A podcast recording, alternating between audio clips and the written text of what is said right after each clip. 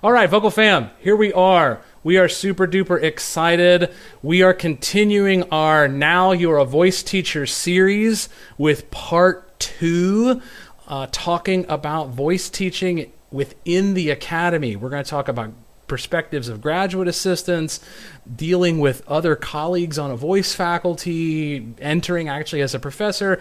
And I've got two great colleagues here, Lorraine Sims, John Nix. Between the three of us, I won't say how many years of experience in higher ed we have. I'll say that I have 16 years of experience in higher ed, and they have more than I do. But Sarah and I are excited to continue on with this series. Thank you, everybody who listened to the first part with Kari and Shannon a few weeks ago. And here we go. Let me roll a theme song and we'll go.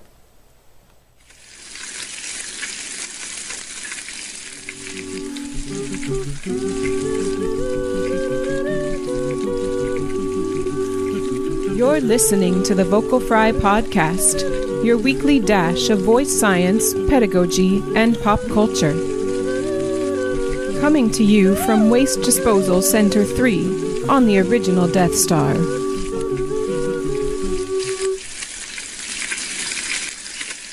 I hadn't used Star Wars in a while, Sarah. I know. I was sitting here. I was actually thinking, what is it going to be? And then I heard Waste Disposal. I was like, all right. I want to say it had been since the Christmas episode, since I had used Star Wars, so I figured it was time. It is. We're fine. We're all fine here. How are you? Okay, Lorraine, introduce yourself. Remind everybody who you are. Both of these wonderful guests have been on the podcast before, so we're excited to have them back. Okay, well, I'm Lorraine Sims. I use she, her pronouns. I am on the voice faculty at Louisiana State University in Baton Rouge, Louisiana. I have a very fancy title called the Edith Kilgore Kirkpatrick Professor of Voice, where I teach voice and vocal pedagogy. And John. I'm John Nix. I'm at the University of Texas at San Antonio Music Department, and I am not so endowed as Lorraine is. First, let me say, if you'd like to hear more specifically about Lorraine or John, you can go back to their previous Vocal Fry episodes. John's was in the summer of 2018. We recorded that at Nats National in Vegas.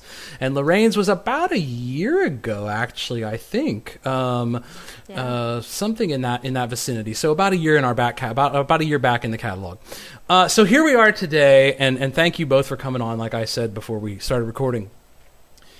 We've been doing this series, and when we started the series, we thought, gosh, in this pandemic year, a whole bunch of people have started teaching voice, right? Like, we've seen colleagues around the world, whether it's that they're launching into an independent studio, they're creating an online studio, they're going back to school. And that leads us to today's episode, which really is geared toward... Now you're a voice teacher, and I'm going to enter the academy. A lot of people will probably be going back. I mean, based on what we saw in the 2008 financial crisis, we saw a whole bunch of people go to grad school. Mm-hmm. I don't know if it will be quite the same effect as 2008. I don't want to speculate to that point, but it may not be. But I do think we'll have still plenty of people who want to get graduate degrees in voice and voice teaching. And whether that's as a vocal performance major or as a, ped major or as a music ed major who maybe has to teach some voice lessons, depending on, what kind of department you're in. There's all sorts. And between the three of us, we've been mentoring graduate students for a bit now, is a fair way to say it. And so we're going to start with the graduate assistant perspective. I mean, so right off the bat, what are some, if you had to think of like something you'd love to be able to say to some of your former graduate assistants, like when they first came in, what are some things you wish you could like tell them just about teaching within the academy? Anybody? Who's going to jump in first? Either.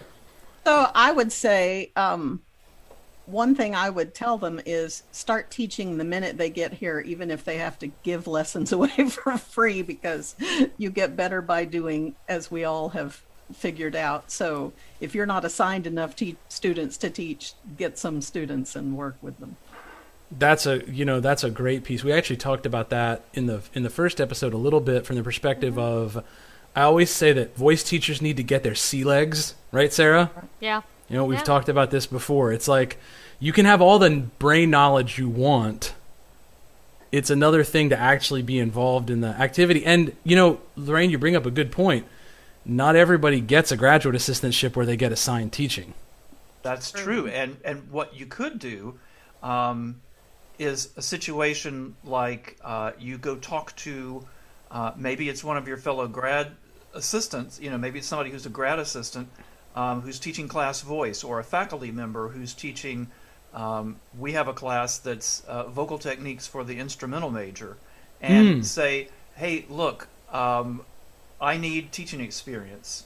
And what I have done in our program is I get our students in my pedagogy classes who need students to teach. I collaborate with Chris Besch, who's my colleague here, and you know, he's steering the students in his class that are in the vocal techniques class for the instrumental major. You know, so they may be guitar majors, they may be, you know, principals, they may be brass, wind, string, whatever, and you know, get them into some lessons with somebody who's in teacher training anyway. And another good avenue is some schools have some kind of a continuing ed program. Yeah, community music. Yeah. Yeah, community music, or you know, they'll call it their academy or whatever, where they have lessons for, you know, high schoolers or something like that. And here in San Antonio, we have some of these high schools that have 2,000, 3,000, 4,000 students. Yes. You know, and they have really big, you know, choral programs. And it's like, well, you know, go put in an application. I've gotten the notice that, you know, this school district is looking for voice teachers in the high schools, and they can get lots of experience that way. Absolutely. Yep. Do you have the same thing down in Louisiana, Lorraine? We don't have that so much here, so it would be really rare for a school to invite someone in to teach voice lessons. But there are lots of people who would volunteer to be one of those, you know, young guinea pigs for a teacher. So I think it would not be hard. Absolutely. You know, one of the things I will say, to echo John's point, one of the advantages I had with doing one of my graduate degrees in Texas is I was teaching, I don't know, 35 lessons a week, something like that, during my master's. I mean, wow. You know, I already had my sea legs by the time I was out of my master's, because I did my master's in Texas. You know, he said 2,000, 3,000 students. I'm thinking, was that the size of the choir, or was that actually the population of the high school? Well, no, yeah, and you've got these high schools that literally, you know, they've got their varsity, they have their men's choir, they have their treble choir, they have you know, their junior choir, they have the a cappella group. You know, they might have 7 or so choirs, and you know, you're in the school there, and they have a teaching studio off of the choir room, and you know, they're sending you students every 30 minutes. They're you know, they get out of choir for that half an hour, and they go in and they have their lesson. And the teachers are paid by, you know, there may be a parents booster group, you know, or something like that, or sometimes it's just the students pay directly. So yeah, there are great opportunities like that. And if you're in a situation where you're in a major city, there may be a studio or something that you can do, you know. Yeah. I actually have one. We do have that in a lot of those in Louisiana. All kinds of, like, these private music academies where kids can get jobs and teach however many people you can teach. Seriously. Yeah. There's a lot of that in Atlanta too, honestly. I mean, that makes sense. Yeah. Not so much during the day. I think that seems to be a phenomenon I've seen mostly in Texas, but lots of, like, private studios. A lot of the private schools in the area have, like, arts programs after school with lessons, and yeah, similar things. College students, grad students could easily go teach there. My wife even found a demographic working with the homeschool community. Ah. And because these are kids that have flexible schedules. And, yeah. and she was working at a studio, and, you know, the facilities were basically not being used up until about 3 o'clock in the afternoon because people, you know, school. They were either after-schoolers or, you know, they were adults. That would be in the evening. And so, you know, 11 o'clock in the morning, Kathy could do a... you know, a voice class for homeschool kids, you know, and would meet 3 days a week or 2 days a week, you know, and she had, you know, 3 different voice classes, and then, you know, students coming out of those classes would then build into her studio. So, yeah, there's a real, you could just sit there and kind of brainstorm, okay, well, what is my community like? Where is a need that's not being met, and find it and fill it? You know, a thought occurs to me, though, because I could see someone in our community saying with this, sort of just to juxtapose the idea, well, but if they're a new grad student and they're a master's student, they're right out of an undergrad, they really shouldn't be teaching voice. They don't really know their own technique yet or something. Like, how would either of you maybe respond to that? Beyond the idea that you really only learn to teach voice in the end by actually teaching voice. I mean, what might be a response to one of our colleagues, you know, who might be desiring to be a gatekeeper in that regard? I would say, you know, they know more than you think they know, and they certainly know more than these beginning singers that have never had a lesson. Not only that, you know, the people who might say that, you would say, well, but don't you hire TAs to teach incoming freshmen? You know, and oh, well, but you know, and I would say, you know, I have a number of our graduate students who teach in some of these studios, and I check in with them. You know, they're in my pedagogy program, and I say, bring me questions.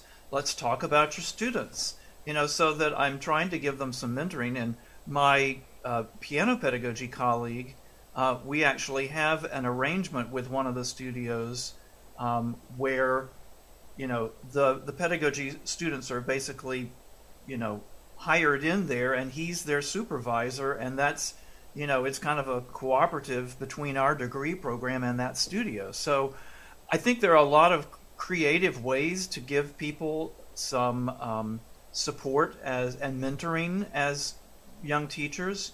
And you know, at the University of Colorado, we had a continuing education program, and you know, graduate students, some with TAs, some without, would teach, and you know, you get paid a small amount. And then at the end of each semester, we would have, you know, a big sing-in, a big sing-a-thon, and the students would come in, and we would all sit there and, like, grade their jury.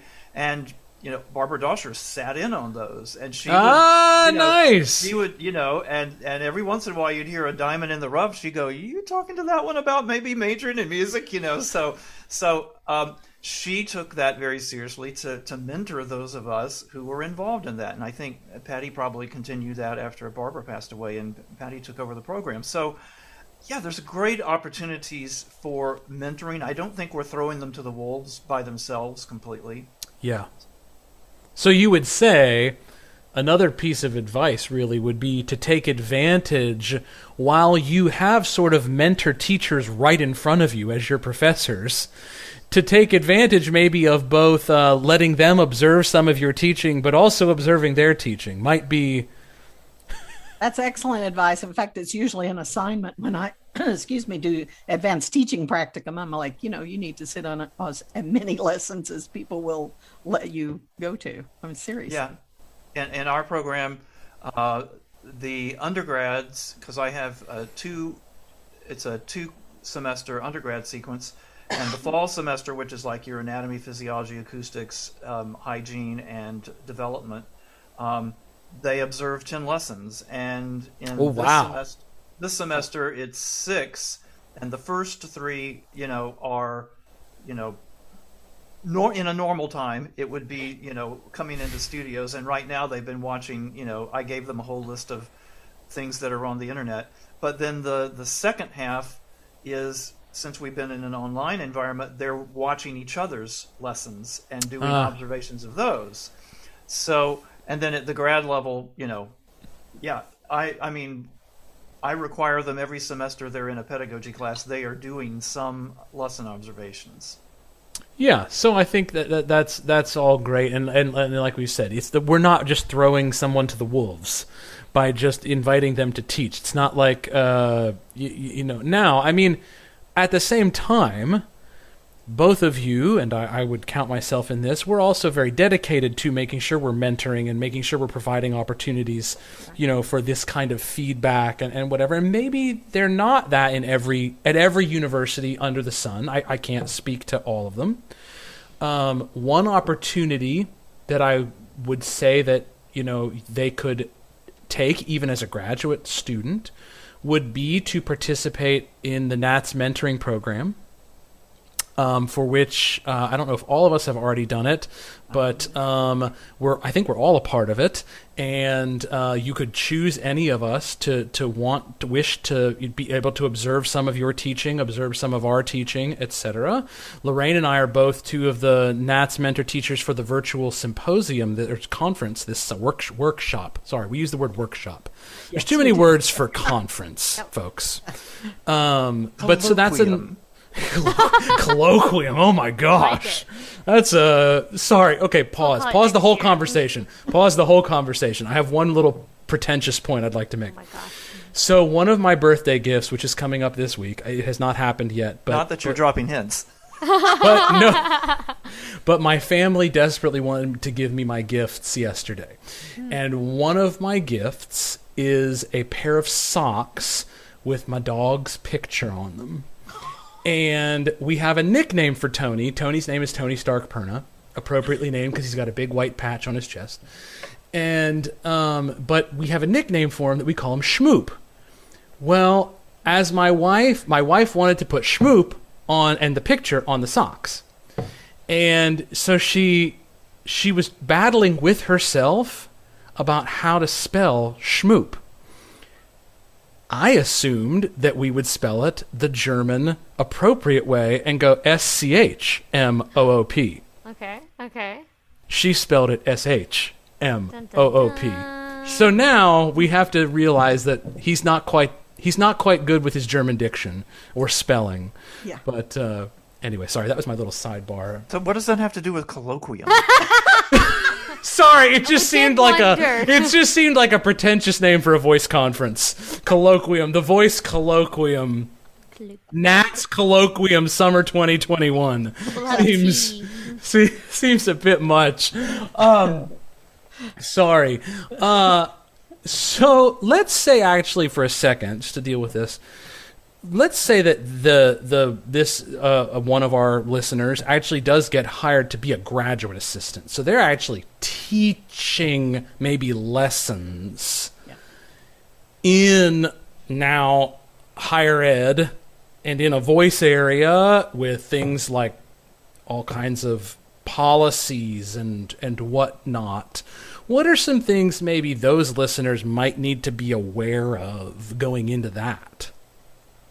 Well, first and foremost, you may be a student when you're not a grad assistant, but when you're a grad assistant, you need to be a teacher. So you need to think about yourself in a more professional way, present yourself in a more professional way, learn early that this is a very small world and that anything that you do to offend someone will follow you the rest of your life, probably. So learn to be a good colleague right off the bat. Indeed. Do not talk ugly about your colleagues that you disagree with how they're teaching. You know, all the things that we know are ethical behaviors they may not know yet. So they need to get up to speed on that pretty quickly. I would completely agree, and I would say it's going to be really important for them to learn how to draw professional boundaries, because they may have students that are, you know, 4 years younger than them, maybe less, and maybe and that you can't have that you can't have that relaxed of a relationship with these people who are your students, because ultimately, you know, you are the one hired to teach them, and they are you are entrusted with their education and their meeting their degree requirements. And so, you know, learning how to maintain certain boundaries. And I would also, in addition, everything that Lorraine said, of course, is fabulous. But I would say piano lessons. Oh my gosh. Because I can't tell you, you know, there are many schools, you know, somebody comes and the best way to give them a bunch of money is to give them a TA. And, you know, it's like, wow, we love, you know, his or her voice, you know, their voice, and we really want them to come here, and so we, you know, throw a bunch of money at them and give them this TA and so on, and then we discover that, you know, they can't play da da da da da da da da accurately in anything other than the white note keys, you know, so. It's so bad. It's your wait, but if it's the white note keys, then we get. That's what I just played. So... My point exactly. It's like, yes, wait. Oh, this is the Lydian mode student. Yeah, right. So, anyway, my point though is, I mean, I build it into my undergrad and graduate classes. I mean, like, I've got a grad class right now, and the piano skills test that they have to do is. I give them a whole bunch of vocalises, and in a non-pandemic situation, the exam for that is they pair up with a classmate, and they have to sit and play the vocalises while someone's singing it. Sarah, remember when you had to play piano in class? Yes, when you were like, yep, you're going to play a ninth, not an octave. We got to add the extra note on, just make it a little more difficult, and a few other little... piano exercises, which has been great because you go in to teach and sometimes your brain just forgets what a piano is. Well, I'm so impressed that you all make that part of your class. I just try to shame them into it by teaching class, and then when they can't play, I'm like, you really need to. If you can't at least play enough to do these vocalises, you don't. You need to do some work. Well, and not just that, if you're going to be a young teacher, you're probably going to be playing some repertoire in lessons from time to time. Yep. And or every week. Every week. And being able to play the melody accurately, being able to play the melody and a bass note once per measure, you know, and so I encourage them, look, as a grad student, you can get secondary lessons with one of our faculty, and you need to go take advantage of this, and you need to take at least one semester. You have a few, elective hours. Make at least one of them piano, because you may not thank me now, but you will thank me soon. Yeah. That's such a good word, because I remember, like, you know, first of all, I'd like to say, just to give him credit where it's due, John's a wonderful pianist as well. Yours truly is not exactly a great pianist, but I remember starting to teach, and one of the things about, you know, sort of getting my sea legs, as I called it, was all of a sudden I was thrown into a world where I was having to play for students.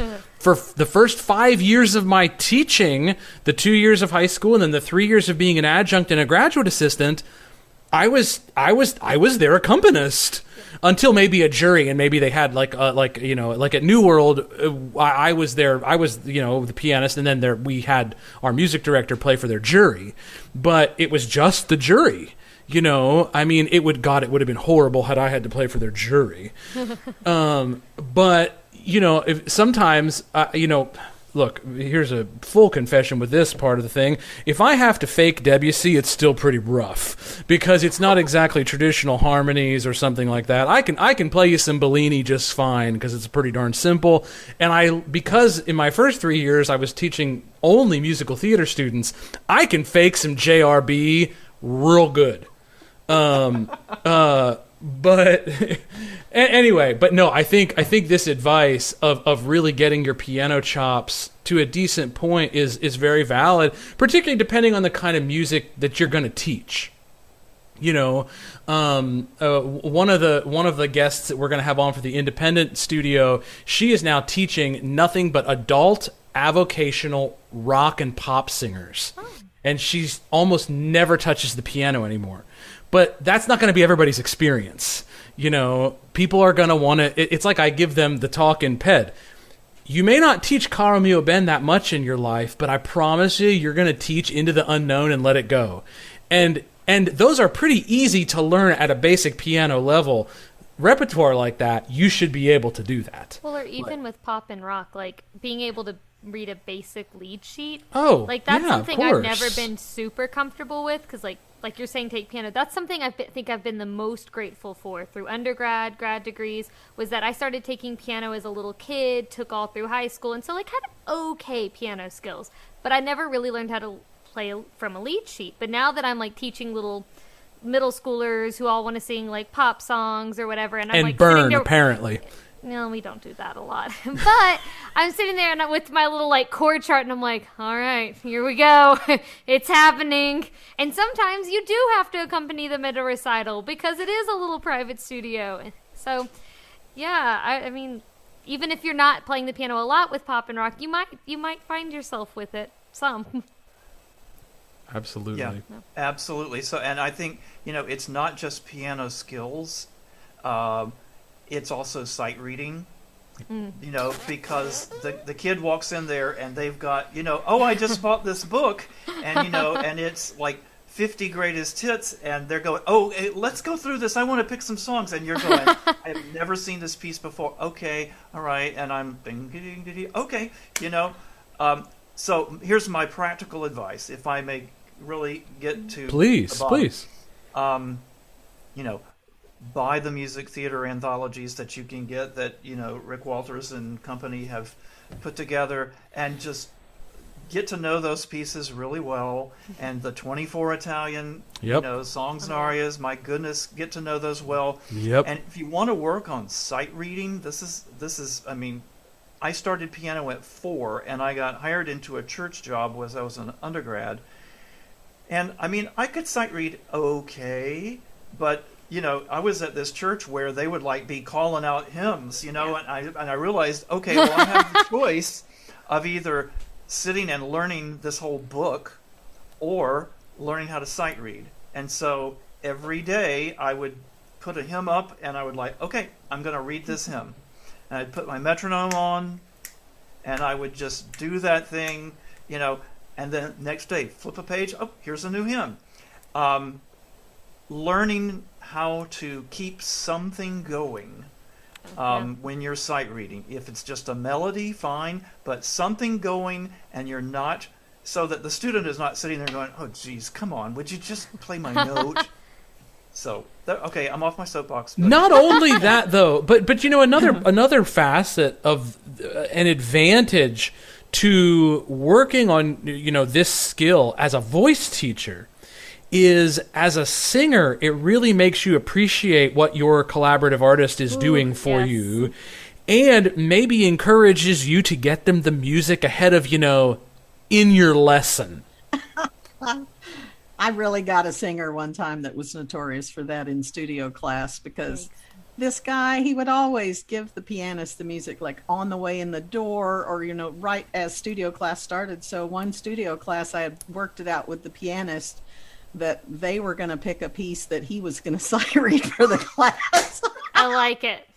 I mean, it was a hard French piece that he had never sung.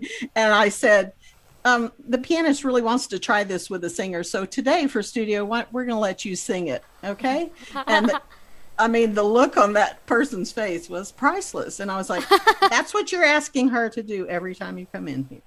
But also a great lesson for them becoming teachers, even as the teacher, not just throwing a piece of music at a collaborative pianist. Exactly. You know, because when you do get the blessing of then also being able to work with a collaborative pianist with your singer, it's not the best to just force them to sight read apparition because your coloratura is working on that.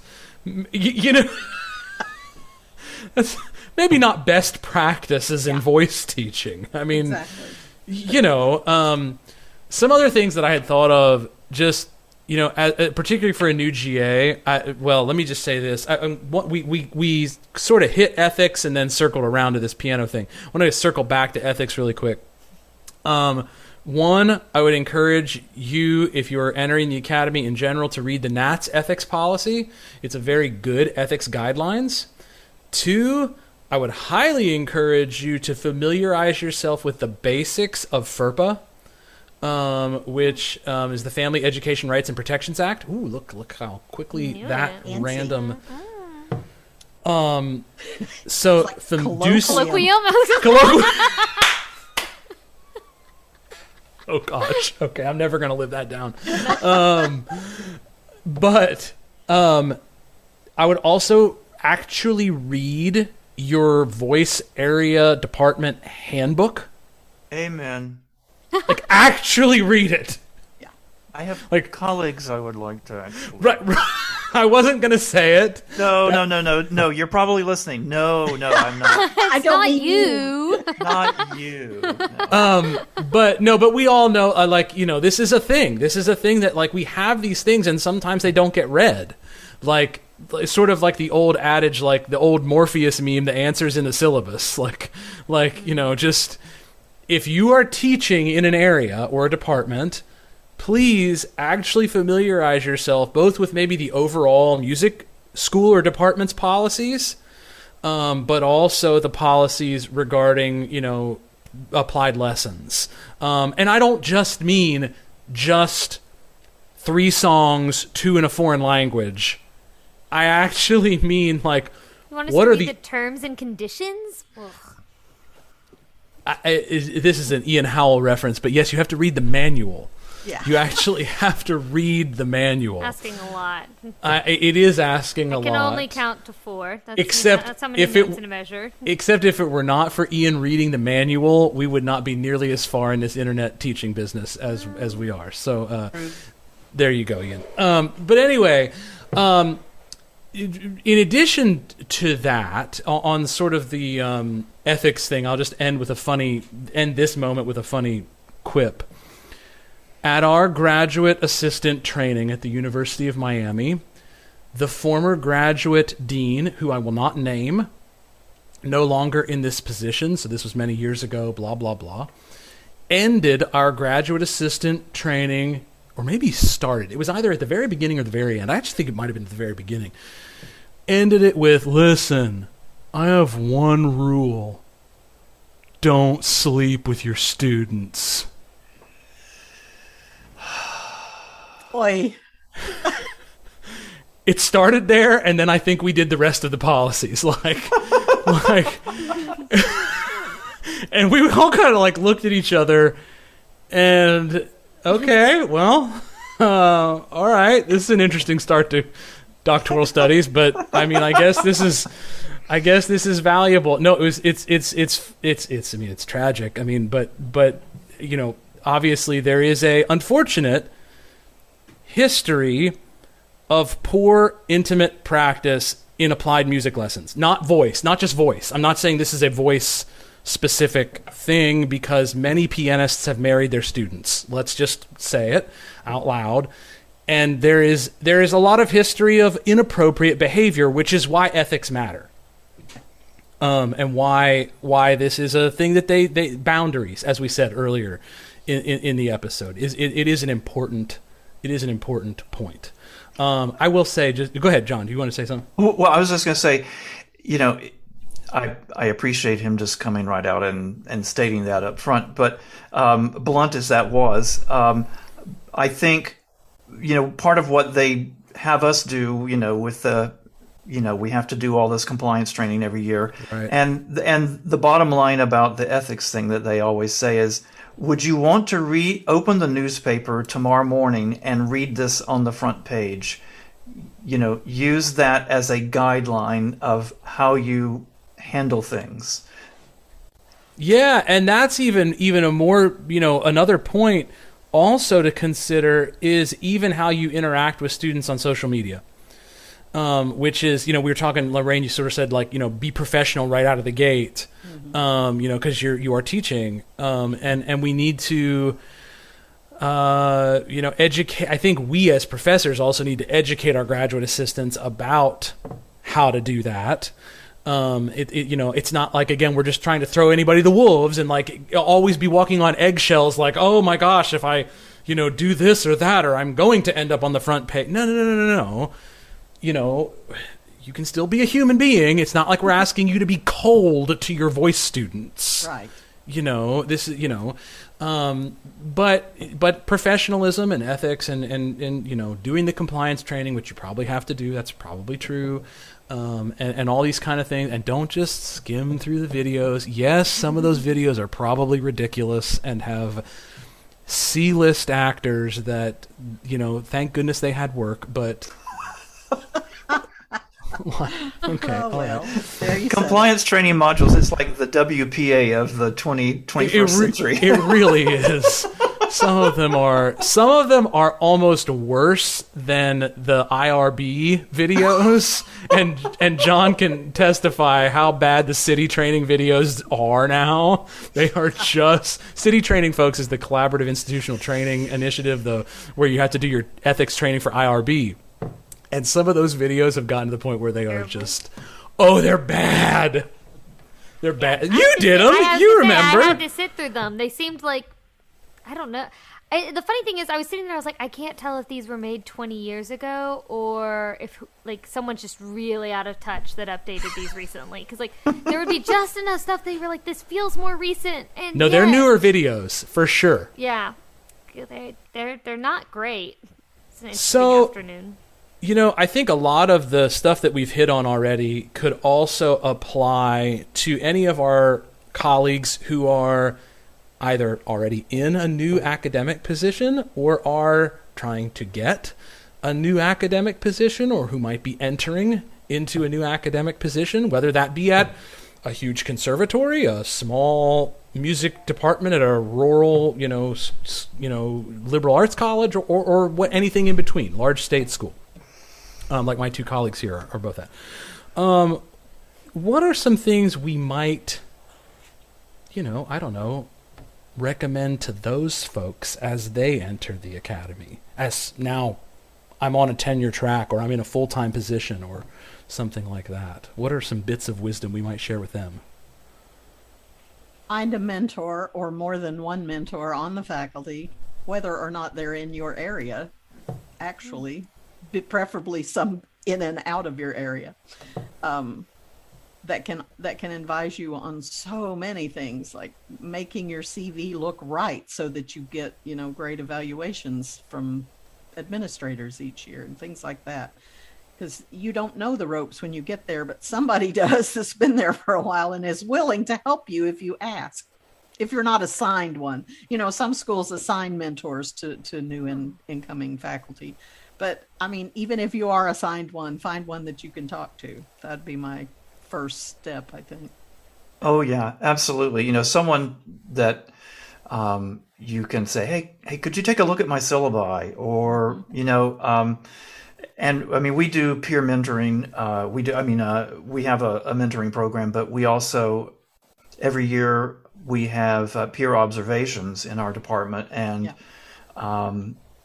And then outside of that, it's like, hey, sure, yeah, I'd be happy to come in and, you know, watch you teach a lesson or a video of a lesson, you know, if that would kind of make the dynamic a little more normal, or, you know, sit in on a class, and to someone to talk to about, you know, negotiating Some of the maybe more difficult personalities in a department or those kinds of things.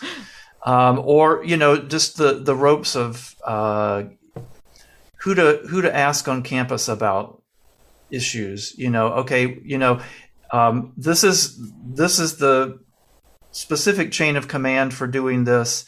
And if you get in a really tight bind, this is the person in that area that you can count on who, you know, is really reliable about getting you the right information or, you know, and oftentimes it's the busy people, you know, it's, if you want to get something done, you ask the busy person because they're busy for a reason. It's because they're efficient. They're good at what they do. So absolutely getting that mentor, in your department and maybe someone in your area and someone who's not in your area who might not know all that cool, groovy voice stuff that is like somebody when you you go up for tenure who may not, you know, who's on the college level committee, and you have to explain, you know, well, why is this whole business of formants and resonances that you're talking about in you know some of your documents here and so on, why is that important? Being able to explain all that stuff that, you know, oh, well, your voice colleagues might know, so that someone at the college level goes, oh, okay, wow, that's really cool. I didn't know that about voice. Anyway. I think that, you know, that just brought up so many thoughts. That was both of you. That was absolutely excellent, because I do think that the greatest advice that I ever got was that I needed mentorship. I think I paid the price a little bit in that when I got to my first academic job, we did not have a formal mentoring program. It actually was formalized during my tenure cycle. There it was created and formalized, I don't know, in my fifth year maybe or something like that. It was totally unhelpful to me. Yeah. But you know, I totally do think that having an internal formalized process is great. And I also totally agree with the advice about maybe having somebody within voice, because normally there's not just, although we could have a case where someone might be the only voice person. The only one, yeah. It's entirely possible. Mm-hmm. But the idea of having someone, you know, within within music or within voice, and then maybe somebody out of the department, again, who's already tenured. Yeah. You know, not that you don't get some great information from other maybe assistant professors who are perhaps, you know, 5 years ahead of you. Right. That can also be valuable to build those bridges and you know, have colleagues in that regard. But that's a different kind of any, maybe, you know, mentorship than actually, you know, having someone who's well into being an associate professor, or even sometimes who just went through the tenure process. Maybe they can't give you the ins and outs of all the personalities that a full professor could, because they've been there for 20 years and they can really give you sort of the lay of the land. But I do think that having some various mentors within the institution is definitely something that I have recommended. In fact, I did some mentoring for someone who had gotten a new academic position at a school kind of like mine, and they were just sort of seeking out some like advice of like, how do you navigate this issue? And I'm like, well, here's how I do it. I'm not sure that that's exactly what I would recommend, but for you, but you know, that kind of thing. So that leads me to my second thought, which is also, and John's done some mentoring for me earlier on in my career, is getting some mentors within our discipline outside of your university.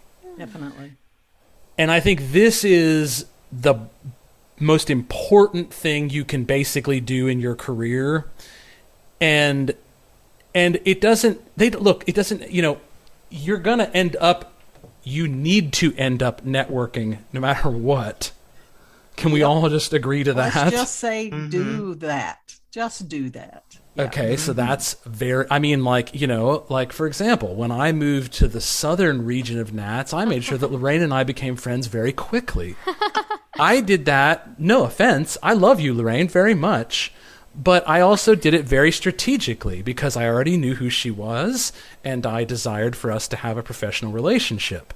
So I did that very strategically, not out of like a weird selfish ambition kind of thing, just as I knew this was a person within sort of my sub-discipline of pedagogy that I needed to know and be a colleague with. Yeah. And, you know, so anyway, also seek out those people, maybe someone within your Nats region. Or who might be at a similar institution of you, so that, you know, sometimes you're not, but, you know, that can be helpful. I think we could all agree that could be mm-hmm. helpful. Sometimes maybe someone at a kind of aspirational institution. Maybe you wish to move up to a different kind of institution, so you wish to be, you know, have a mentor relationship with that. And folks, don't think that like you attain some kind of weird level where you've arrived with this. You'd never arrive. I'm tenured. I'm an associate professor. I just started seeking out new mentors in my life in the last 6 months because I'm trying to take some things in a little bit of a different twist. But like, so don't, you know, let's be honest. There's no arrival point here, folks. Well, and then you get further along and you realize there are younger people coming up who know things that I don't know. Maybe it's about technology. Maybe it's, I mean, I freely admit, you know, Josh Glasner, guys like that. It's like, okay, you know, cool stuff that I didn't get when I was in school. I want to know some of this stuff. Let's do something together, you know? Man, our chat thread, if I could show it to you, oh my gosh. Like, I sometimes, like, Perna's tenor brain sort of eyes roll in his head a little bit, I'll be honest. But, whoo, boy, Josh and Kayla Godero and mm-hmm. Ian, they get going, and it's like, I'm lost. I just turn completely off when they get going. I have to admit, I am of the age that it's like, okay, I did my doctoral paper on a brother word processor. So I didn't even learn a computer till my first college gig. That's how new stuff feels to me. Yes. So, yeah. And so, like, and so John's point probably that it can work both ways though, because also Lorraine, you have great wisdom that you can provide about tenure processes and about working with colleagues. And, you know, I think there's a great beauty to realizing just that we can all learn some things from each other, right? You know, and it's one of the reasons that I hope that in successful, healthy organizations, I think when we talk about like things like, you know, executive teams and boards and whatever, it can be very helpful having different generations of folks at the table talking about, you know, where we're headed, because millennials are going to provide us a different perspective than a baby boomer would. And they both might, you know, the baby boomer might have some wisdom about, oh, hey, listen, 20 years ago, we tried that. Here's why we went away from it. Yeah. And we can have a conversation. But a millennial also might go, hey, you guys look really old saying that. Like, we should not put that. That's a bad campaign. Like, we should not put that out. Like, that's that you guys are going to get like killed on social media. We can't call this a colloquium. No, that's cool. No, I think you've just made colloquium cool. I was gonna say, so I'm all about colloquium. Speaking as now, the like borderline millennial Gen Z person here, no, that's neat. Well, I'm not cool though, so maybe I shouldn't speak. Sarah, you're pretty cool. It's cool. You're pretty cool. You know, on this also issue about going a different direction. I mean, sort of in a mentoring direction, but a different direction. I think it was when Don was president, but Don Simonson wrote a great article in Journal of Singing, and I think it was just one of his president's columns, about being willing to walk down the hall, knock on your colleague's door, and say, give me a voice lesson. Y'all remember that column? I do. Mm-hmm. One of my students a few weeks ago was just alarmed that I still take voice lessons. I was like, Do you think that, like, I've arrived or something? You've learned everything there is to know. There's nothing else. That's it. I do think, unfortunately, there's a history of walls being put up in certain places. And Don's article sort of addressed that. I mean, this is, what is this, 5-6 years ago that he wrote this piece. But I think there can be great value in colleagues walking down the hall and being like, obviously maybe not in COVID times and we're wearing masks. But when we're all vaccinated and actually singing in spaces unmasked and maybe with our HEPA filters running. I mean, I intend to keep mine running.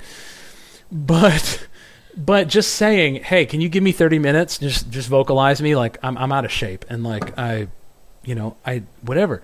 It can make such great conversations. That can be had and eliminate the potential for animosity. Well, and it's making yourself vulnerable around each other. And of course, the great thing about his article is he did it, trying to reach out to his established colleague. And the next week she shows up at his office and says, okay, well, are you going to return the favor? My turn. Yeah. And they had this wonderful relationship that blossomed out of that, making yourself available and vulnerable for each other just to do this thing that our ego kind of rides on with the people we work with. Yeah. And he described a beautiful situation. I mean, really, I thought. Well, and it could also, because I know, there's that honeymoon period when you're the new voice faculty on the staff, and then suddenly everybody wants to be in your studio, and you've got to figure out how to not walk into that landmine. Here we're getting into a different area altogether. Thank you, Lorraine, for taking us here. Go ahead. Oh, I mean, seriously, that can lead to more hard feelings and animosity than anything, quicker than anything, especially if you open your door and let that person in and listen to their complaining about that teacher. So you need to be thinking before that happens. If there's not a policy, you need to have your own policy about what's an okay thing to do. Yeah, and there's one reason to read your department's handbook. Exactly. Is that something most places, I obviously don't teach at a college, is that something most places have a policy about already? We have one in our... We do. That's nice. That's good. So we're 3 for 3 out of this group. Oh, I could see that being like, that's not even something I would have thought about. And that would be very alarming to me. And I'd be like, oh dear, I don't know what to do. I have had to navigate that situation. I navigated it once very innocently when I was an adjunct, and the student's teacher had left the institution. They were teacherless. They asked if they could study with me. I was like, yeah. Sure. Then I got a raging phone call from the dean because we had a policy that we couldn't just accept students into our studios. And I didn't know that. I've had to also navigate it with students who did actually change studios.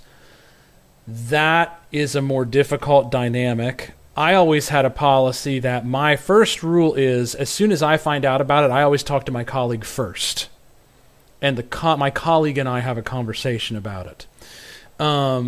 Just so that we all are not withholding information from each other. And then I allow them to have a conversation with their student and go from there.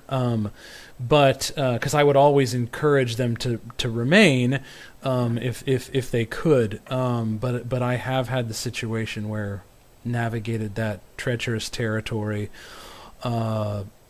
in a studio change, and it's tricky. And I mean, I'm in the situation, Lorraine, you're the chair of the voice area too, aren't you? Yeah, I am. And yeah. So am I. And though we have a student handbook that, a voice area handbook that the students are supposed to read, most of them don't. And so, if they have, this, I'm thinking they they come to me, you know, and I say, well, have you talked with your current teacher yet? And they go, well, no, I'm always well, and I show them the handbook and I say, this is our policy of how you handle this, and that no teacher is going to talk to you until you have the conversation. You, part of being an adult is learning how to have disagreements in a disagreeable manner and to be able to talk professionally about things. And maybe your teacher is unaware of your, you know, and that you guys could actually work something out very, very easily, but you need to have the conversation. Yep. So we, you know, if they come to me and say, well, I want to change it to Mr. So-and-so or Miss So-and-so, it's like, no, you need to go back and you need to talk with your teacher who you have right now, who is a very fine colleague of mine, and, you know, have some conversations with them first. You know, and then we have a whole procedure, you know. Right. We do too. This is also presuming there's been no sort of abuse or, you know, that it's coming from a different reason. This is just, I don't like my C major arpeggios or something. And they always make me do this dumb raspberry sound. But yeah, so, no, that's all really great. I'm very glad you brought this up, Lorraine. Thank you, because this was something I wanted to get to and had kind of forgotten about. I've also had the situation where I've had to navigate very carefully as well with recent graduates who then desire to come and work with me. This has happened to me throughout my career, and I'm always like, that's cool, you're not a student here anymore. I still need you to have a conversation with so-and-so before we do this. Yep. And once I hear from them and have confirmed with them that you've had that said conversation, then unless the colleague like left the school or something, like, you know, whatever. But, you know, I always like to confirm that conversation has been had, because one of the things that we all know as faculty is faculty dynamics can be... Look, folks, when you work somewhere, not everyone needs to be your best friend. Not everyone is going to be your best friend. That's the nature of anywhere you work. You will have colleagues that you are more friendly with and ones who you're just more collegial with. That's fine. You know, one of my favorite colleagues I worked with was a former colleague who we sort of started with a rough relationship, kind of had a rocky few years, and ended up becoming great friends, like really great colleagues. And we still check in on each other. And you know, I'm not at that institution anymore, but they've retired. But like, you know, it can actually. Things can be resolved, too, if you have some healthy conversations. So I think that's kind of a good landing point, is just seek out mentorship, be willing to have healthy adult conversations, as you would in any workplace. Mm-hmm. And the healthier of those kind of conversations you can have, the more likely healthy of an area you're going to have, or department, or whatever you call where you work. Right. Can I add one thing to that? Please. And that is when the student, a student comes in and they start unloading about this professor or that professor, you know, who is your colleague, maybe, you know, in the theory area or the choral area or the whatever. And, you know, my stock thing that I always say is, well, I'm really sorry to hear that. And then I'll say, however, you know, so-and-so is my colleague. And, you know, you need to be respectful of how because you may aspire to be in a job like I am in and like they are in, and you need to learn a way to work constructively.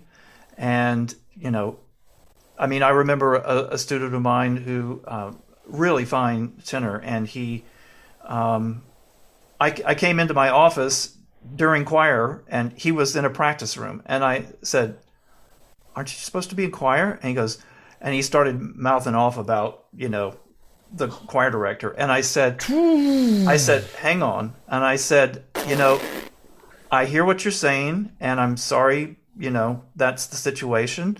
I said, but you're not doing me any favors to go to bat for you by not going to choir. You know, I can't advocate for you when you're not in the room. And so you need to go down and go to rehearsal. You know, I said, I'm willing to talk to her about this, but you got to play fair. And so go to rehearsal now. Nice. Yeah. And for anybody, just one other piece of advice, just because it just came to mind about, you know, like if you're a graduate assistant, make sure you show up.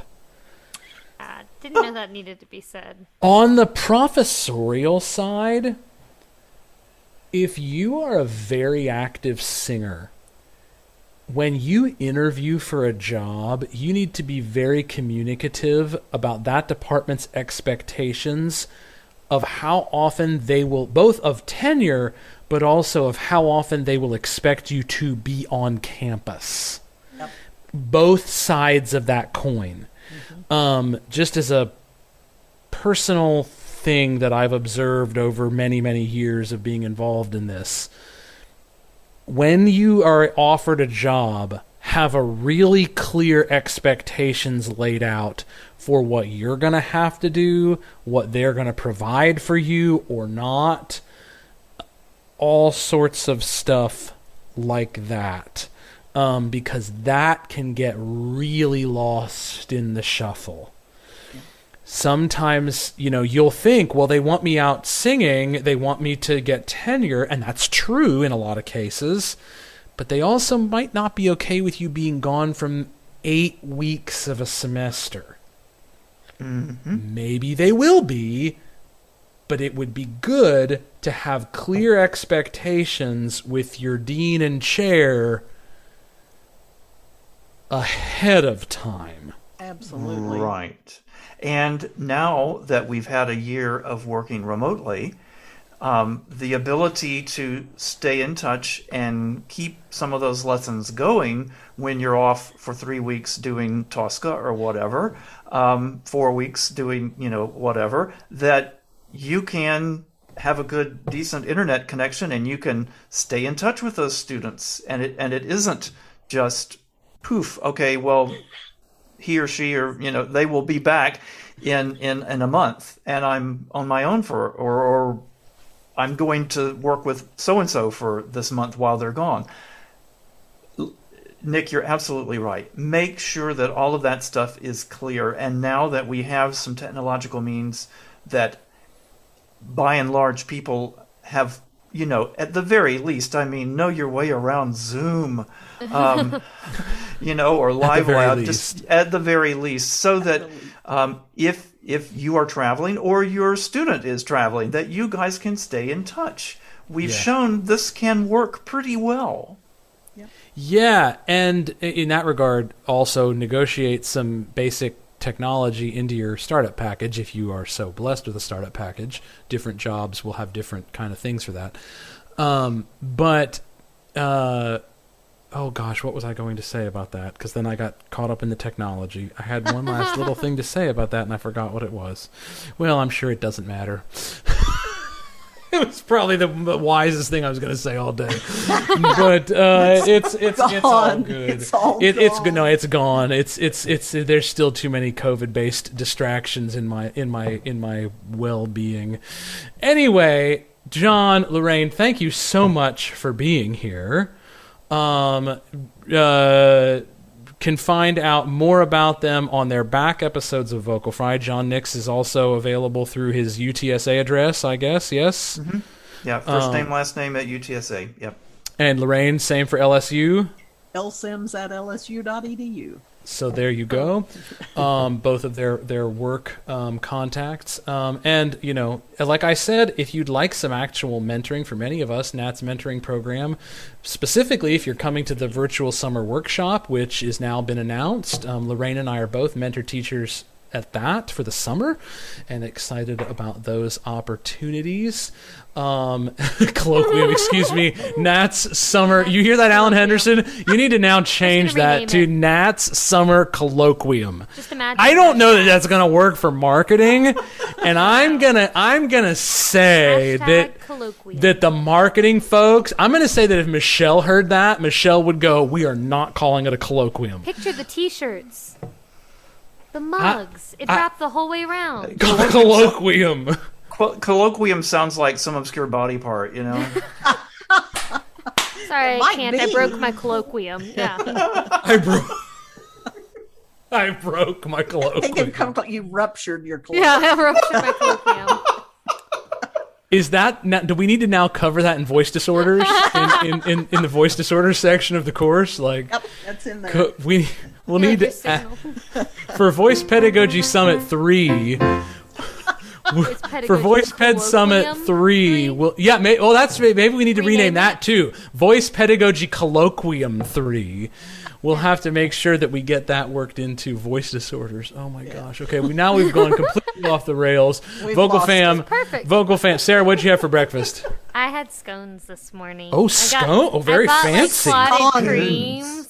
I felt so fancy, and I had like dewberry jam. Every once in a while, I have to be a little pretentious. Have my little colloquium moment, and I'm just gonna keep bringing that back. And, you spell Shmoop with SCHMOOP. Obviously, I'm the person who apparently has been pronouncing what is a kind bar Kint. So yeah. Oh, Kint bar. Yeah. We've been over this, Vocal Fam. We've been over this. I pronounced the town in Mississippi, Gluckstadt. I called it Gluckstadt. Because I was like, yeah, that's how it's spelled, right? I mean, that's also a direct German word. So is Kint. I mean, so is Kint, in your defense. There. I mean, ironically, the nickname for that town is literally Germantown. So. But if you go to England, you're going to have to say scone, not scone. I know. Well, there's the American coming out. The test we always have in Georgia of whether is someone a native Georgian or not is to pronounce Cairo, which is a town in southwestern Georgia. Cairo. Cairo. I was going to say it wrong. I still can't pronounce. I don't know if it's DeKalb or DeKalb. Like DeKalb. DeKalb. Okay, I should know this, right? Like, I also, one of my many things is I work in admissions, and there are people all the time, and they ask, like, oh, well, what school system in there? And I'm like, DeKalb, that place. Not here. Well, and then there's Ponce de Leon, Yes. Ponce de Leon. I'm always like, I'm not from here. I don't know. I'll spell it for you. They have a lot of those in Mississippi and Louisiana. Yeah, well. But I grew up around there, so a lot of those I do know. You mean like Kosciuszko? Kosciuszko, yeah. Which looks nothing like that. Or there's a place called Sugar Lot, but it's spelled, which you would think is Sugar Lot, but it's spelled SHUQUALAK. Right? Exactly. Wow. There's a Q in there. Exactly. So this is okay. Those I know. Anyway, Vocal Fam, we will be back with you. Let's see. I'm actually going to put this up on Friday of this week since we're recording on Sunday. I'm not going to release it until Friday. So it'll go up next weekend. And then Vocal Fam, so you'll get to hear this on the 26th. And then the next weekend, we'll be back at you. Either I'm not sure which episode is going to come up next. Actually, if it's Ian and Yvonne, or if it's but the next it'll be 3 consecutive weeks of this series. So it's great. You're going to get part 2, 3, and 4 all in 3 consecutive weeks. This has been great today, John. Yes. Lorraine, thank you so very much. And I promise at some point, probably after these next 3 weeks, Sarah and I will do a Bucky Falcon show review. Yes. And who knows, maybe we'll even actually cover the Snyder Cut that week, because Sarah and I have now both watched the Snyder Cut. Vocal Fam, I'm so mad because I have been so anti-DCEU for so many years because they've let me down so many times and broken my heart so many times. But man, when Superman comes into that Snyder Cut...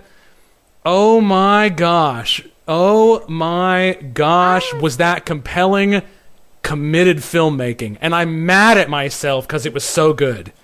I was glad because I grew up not with Marvel. I grew up watching like God. Justice League, like the animated series. And so I was way more familiar with all the DC characters. Oh. So every time a DC movie would come out, I'd always be like, okay, this is going to be good. It's finally going to be good. It's going to be good. No. It's every time. Every time. Well, except for Wonder Woman. Oh, yeah. Everybody's got their one. Everybody's got their one. That was my one moment where I was like, oh, thank heavens. And I would try to argue for them, like that Green Lantern movie. Y'all remember that? And then, unfortunately, Wonder Woman 1984 was also terrible. It was terrible. But this Snyder Cut, all 4 hours, I couldn't take my eyes off of it. It was better, much better. I had to split it up over 2 nights. Oh, we did too. But it was mind-blowing. So we'll probably end up talking about that. Yeah, at some point. Like anyway, although maybe that was enough. We could have a colloquium. Yes, we'll have a colloquium. Snyder Cut colloquium. How many people does it take to make a colloquium? Is that like when you talk about groups of animals? 3. At least 3 to have a colloquium. At least 3. A colloquium of voice teachers, right? Yeah. It's like a murder of crows. Yeah. Okay. All right. There you go, Vocal Fam. That's it. On that note, colloquium of voice teachers. We're out. Bye. Peace. Bye. Bye.